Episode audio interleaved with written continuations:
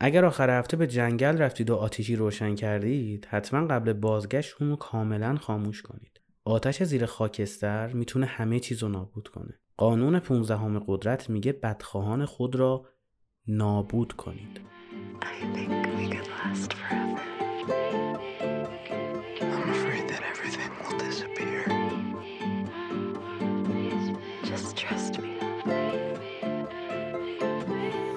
سلام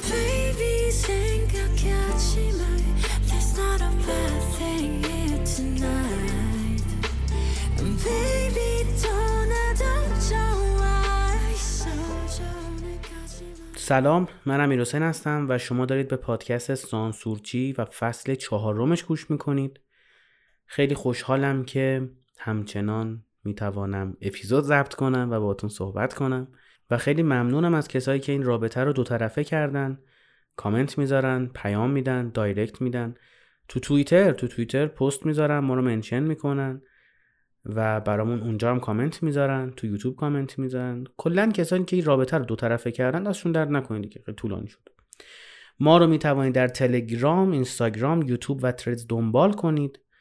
و اگر فقط در یک پلتفرم ما رو گوش می‌کنید حتما توی social هم ما رو داشته باشید که همدیگرو گم نکنیم. ما در همه اپ های پادگیر هستیم.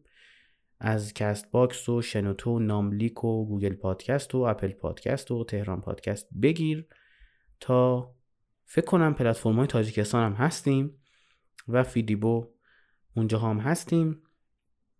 و همین دیگه. این اپیزود هم در تابستان 1402 ضبط میشه. خب بریم سراغ این اپیزود. عنوانش عنوان جالبی بود نه؟ رحم نکن. نابودی ناقص توی جنگ های تاریخ هم یه داستانای حماسی می‌سازه. مثلا یه ارتش حمله می‌کنه به یه ارتش دیگه و همه رو نابود می‌کنه جزی پسر بچه. و اون پسر بچه بزرگ میشه و می‌زنه خار مادر ارتش روبرویی رو جلوی چشش میاره. اینا فقط تو قصه و داستان و این استور بازی ها نیستش در دنیای واقعی هم این اتفاقات میفته آتش زیر خاکستر می‌تونه شما رو نابود بکنه. این موسا بود؟ کی بود فرعون؟ نکشتش ناخت تو دریاچه بعد به دنیا آمد رفت دهن فرعون سرویس کرد. اینم هم همین بود. یعنی ما در تاریخ در اسطوره ها در تخیل در انیمه همه جا داریم. آتش زیر خاکستر به خاطر اون انگیزه ای که داره همه چیز رو نابود می‌کنه. میگن وقتی یک انقلابی داره اتفاق میفته سرکوب باید صد درصدی باشه. میگن مشت آهنین. مشت آهنین باید درست عمل کنه. وگرنه یک نفر اگر باشه سر قبرت میرخصه این چیزیه که خب در انقلاب های شرقی ها دیدیم. در انقلاب های غربی ها دیدیم. در جنگ ها دیدیم در تاریخ خوندیم. بازمانده ای که انتقام می‌گیره همیشه سوژه جذابیه. برای ساخت داستان برای ساخت فیلم برای ساخت موزیک ویدیو حتی. اما اینا واقعیه.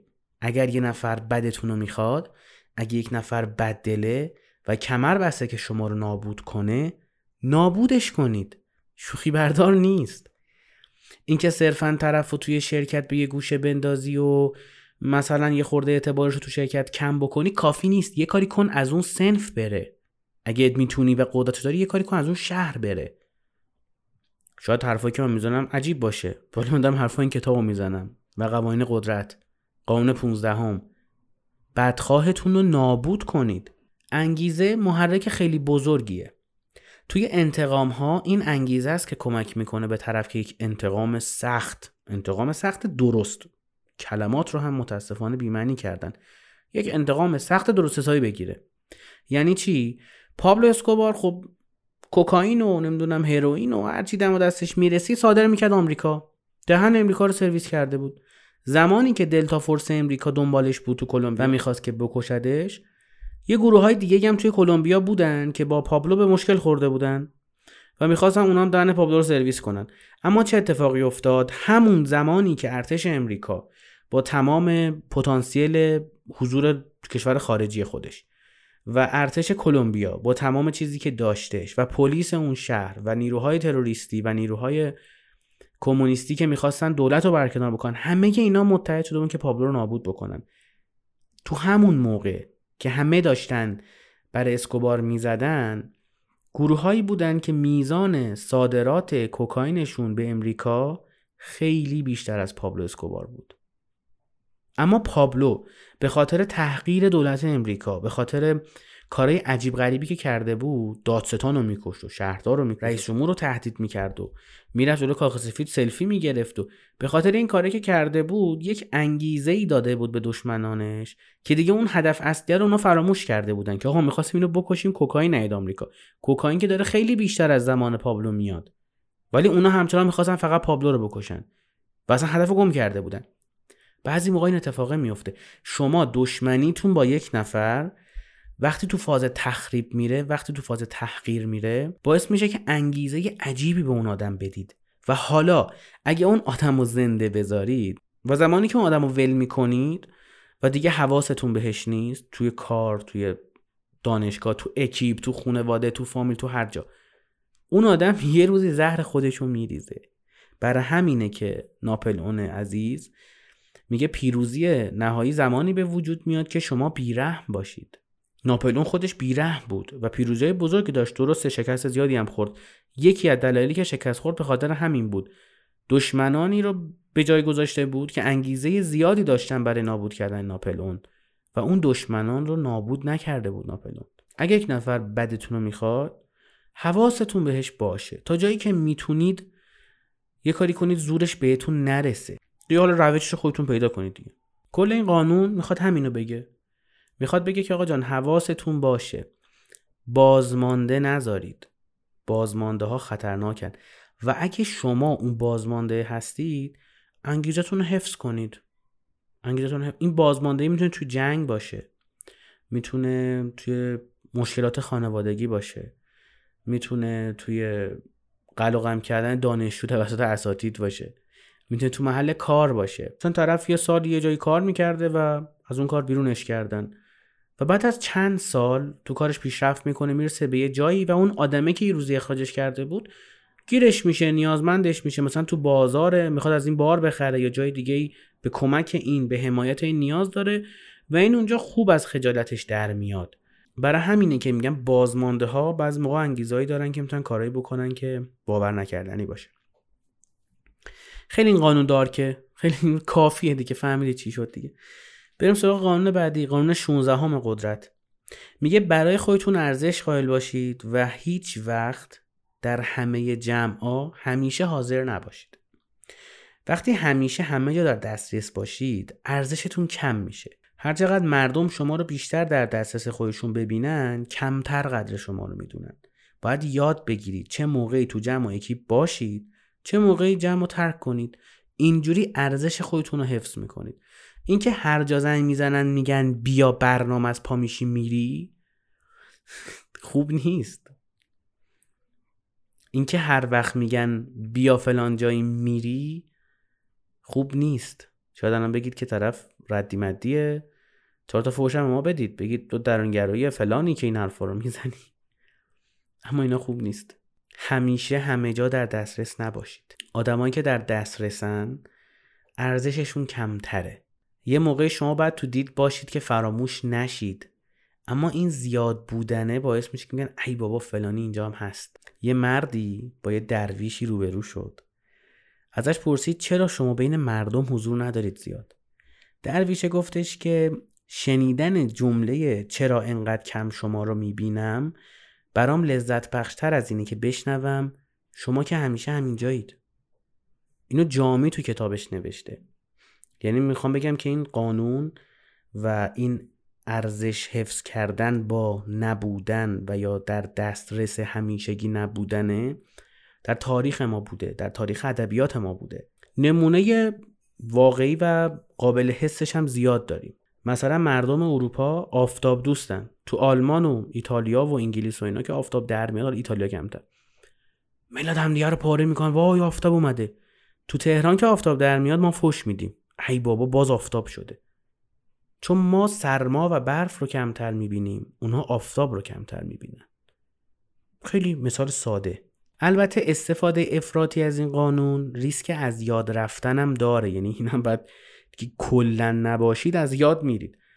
ملوتور باشید. مثلا 80 درصد نباشید 20 درصد باشید به نظر من ایدئاله. حالا باز اگه نظری مخالف این دارید می‌تونید توی کامنت ها بگید یا پیام بدید و از تجربه خودتون بگید که چقدر این نسبت چقدر باشیم چقدر نباید باشیم. یه ریسک دیگه هم که داره استفاده افراطی از این قانون اینه که وقتی زیاد نیستید نه تنها از یاد میرید بلکه حرف مشترک هم دیگه باهاتون ندارم. مثلا فکر کن شما 6 ماه توی اکیپی بودی که خیلی با هم بیرون می‌رفتید و پانتومین بازی می‌کردید و مافیا بازی می‌کردید و کافه گردی می‌رفتید و کوه می‌رفتید و این بر اون بر.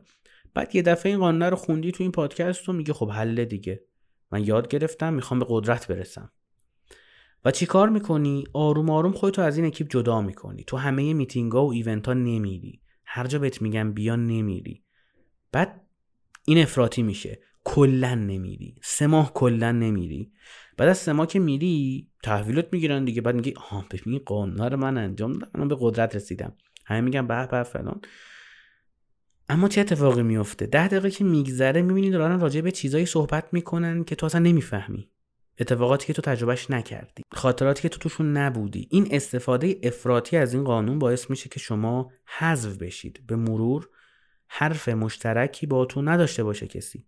و این باعث قطع روابطتون میشه. باعث از دست دادن روابطتون میشه. آخر اپیزودی داستان خیلی جالبی هم براتون بگم. تو قرون وسطا یه روشی بود روش فهمیدن عشق. مثلا طرف می‌خواست ببینه آقا این پسره که مثلا خوشتیب مشتیب و اینو سوار اسب سفید میشه چقدر عاشقشه. بهش می‌گفت برو سفر. مثلا برو سه ماه سفر نباش. این دوریه باعث می‌شد که طرف واقعا بفهمه که یا از یاد میره یا اونقدر این عشق قویه که تو یادش میمونه. این کار پر ریسکه. شما الان نمی‌تونید این کار بکنید البته الان که اینجوری که شما صبح به هم بزنید تا عصر نباشی طرف یکی دو نفر رو تجربه کرده اگه به شب نرسه. به شب برسه خب داستان کلا عوض میشه. ولی اینم هست. یعنی اونایی که ادعاشون میشه من فلانتم. الان شاید بگید مثلا مازوخیسم داریم اگه این پیشنهادو میدیم. می‌تونید این کارو بکنید. یعنی می‌تونید یه بریکی بندازید یه فاصله زمانی بندازید. ببینید طرف واقعا عادت کرده به شما. یا واقعا عاشقتونه. این میگم چیزی که تو قرون وسطا انجام می‌شده و الان هم تو بعضی از کتاب ها پیشنهاد میشه. شما خودتون مثلا عاشق یه کاری هستید. فقط راجع به اشخاص هم نیست. مثلا شما عاشق یه کاری هستی. یا مثلا شما فکر می‌کنی عاشق برنامه نویسی هستی. شما فکر می‌کنی عاشق نقاشی هستی. یه ماه سمتش نرو. به این بازم دوست داری این کار انجام بدی؟ با این نفر می‌خوای بری تو رابطه می‌خوای باش ازدواج کنی. یه هفته باش حرف نزن. یه هفته نه اینکه یهو محو بشی یا نه. طرف ممکن دق کنه اصلا. بهش بگو مثلا من کار دارم مسافرت می‌خوام برم یه هفته نیستم. ببین آیا مثل قبل دوستش داری؟ آیا این عادت بوده؟ اگه تو اون یه هفته طرف پرید که اون بهتر که بذار بپره. خب این روش هم جواب میده و اینم از همین قانون میاد.